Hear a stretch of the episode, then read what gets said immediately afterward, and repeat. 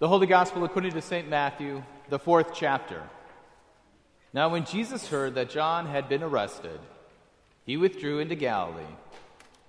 And leaving Nazareth, he went and lived in Capernaum by the sea, in the territory of Zebulun and Naphtali, so that what was spoken by the prophet Isaiah might be fulfilled.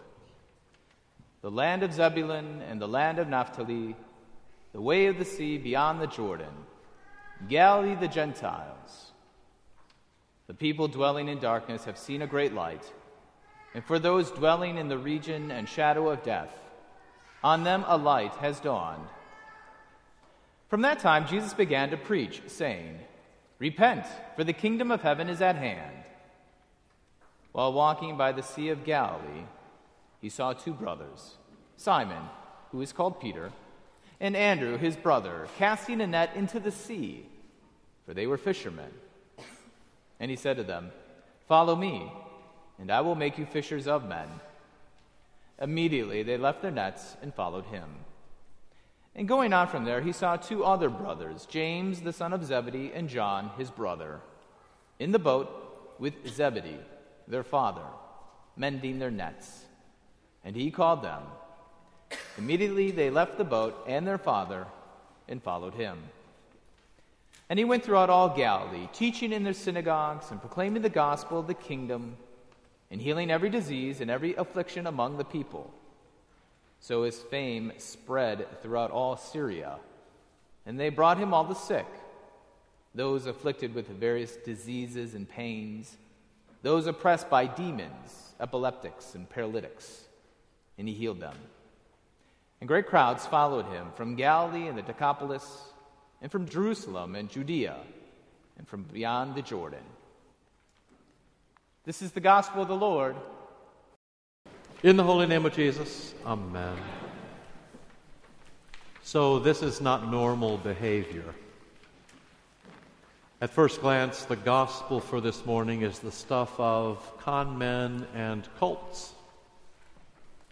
Jesus walks by, and suddenly four men leave everything nets and fish and boats and business and family and friends and their fathers.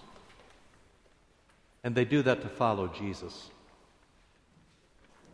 So, what is it that makes Jesus so attractive?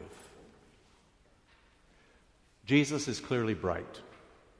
You remember that when Jesus began teaching in the synagogues, folks said, This is remarkable stuff. We've never, ever heard anything like this before. But being bright isn't enough to explain it. Jesus is certainly engaged. Today, Jesus is doing exactly what he did at Christmas. Jesus has left home and he has come to us. But just being close enough to somebody isn't always enough to sway them. If it were, then kids would do whatever their parents say. The miracles don't hurt. Anybody who can cure the hopelessly sick gets attention, at least for a while. But eventually we lose interest. And that didn't happen to these four, not to Peter and Andrew and James and John. These four stuck with Jesus until it killed them. This gospel suggests that Jesus got followed and that Jesus got famous for the one thing in this text that seems common and even unremarkable to us that is, repentance. From that time, Jesus began to preach, saying, Repent, for the kingdom of heaven is at hand. The last thing I stole from a nun was the picture of a fish. It was Lent and it was on her door and she wasn't there, and I made a copy and I put it back, so I don't think it was a sin. But it was a great picture. It was the picture of a salmon turning upstream to spawn, turning upstream toward life. That is the technical definition of repentance turning upstream toward life. And that's what's happening in the gospel for today. That's the thing that is so attractive about Jesus. That's the reason these four leave everything to be his apostles. That's the reason they turn their lives around. It's why they turn toward Jesus and they never look back. Because in the flesh and blood of Jesus, the people dwelling in darkness have seen a great light. And those dwelling in the region and shadow of death, on them a light has dawned. And that's what happens to you here every time you come to the liturgy. Jesus calls you to turn upstream and live. I've read that the oddest thing about going into an area where there's been a genocide is that the birds stop singing and the bugs stop chirping. It seems that when there's been a mass killing, when there's been mass death, nature actually goes silent. You can imagine then what it must have been like for Jesus to wade into the land of Zebulun and Naphtali and Galilee and the Decapolis, into lands where almost everybody was spiritually dead. With his divine senses, you can imagine how it must have looked and smelled and sounded to Jesus. It looked all dark, and it smelled all dead and it sounded all quiet. And you can only imagine what a job it must have been to turn all of that around, to turn it all upstream. Yes, Jesus is clearly bright. Jesus could see the task that was before him. And Jesus is clearly engaged. He was born for this.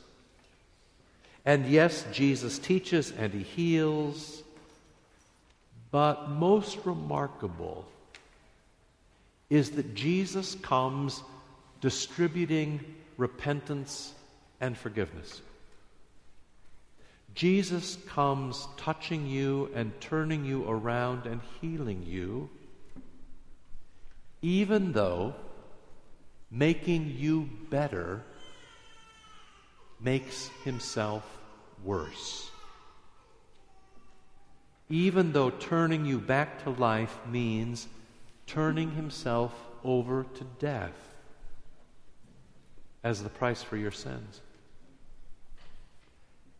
It's not odd that the cross is attractive to us. It's very uh, odd that the cross is attractive to him.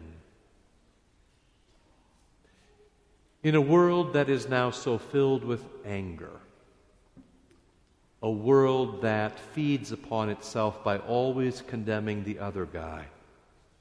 You're the bad one. You're the trouble. You're the sick one. You're dark. You're demonic. You're stupid. You deserve to be dead. Jesus reverses the flow. Jesus comes near to us. Jesus comes right next to us, and Jesus says, Turn around and follow me right now because the kingdom of God is right here. His love for us floods the landscape, forgiving everything and healing us and resurrecting us and spinning us around and setting us firmly on a new course, putting us into His own footsteps. Yes, it is light that made Jesus famous, and it is life that makes Jesus worth following. But it is divine love. It is divine love that those four fishermen found so attractive in him. It is divine love that turns us around and lets us live. And it's no wonder then that so many have left so much over the centuries to follow. In the holy name of Jesus, amen.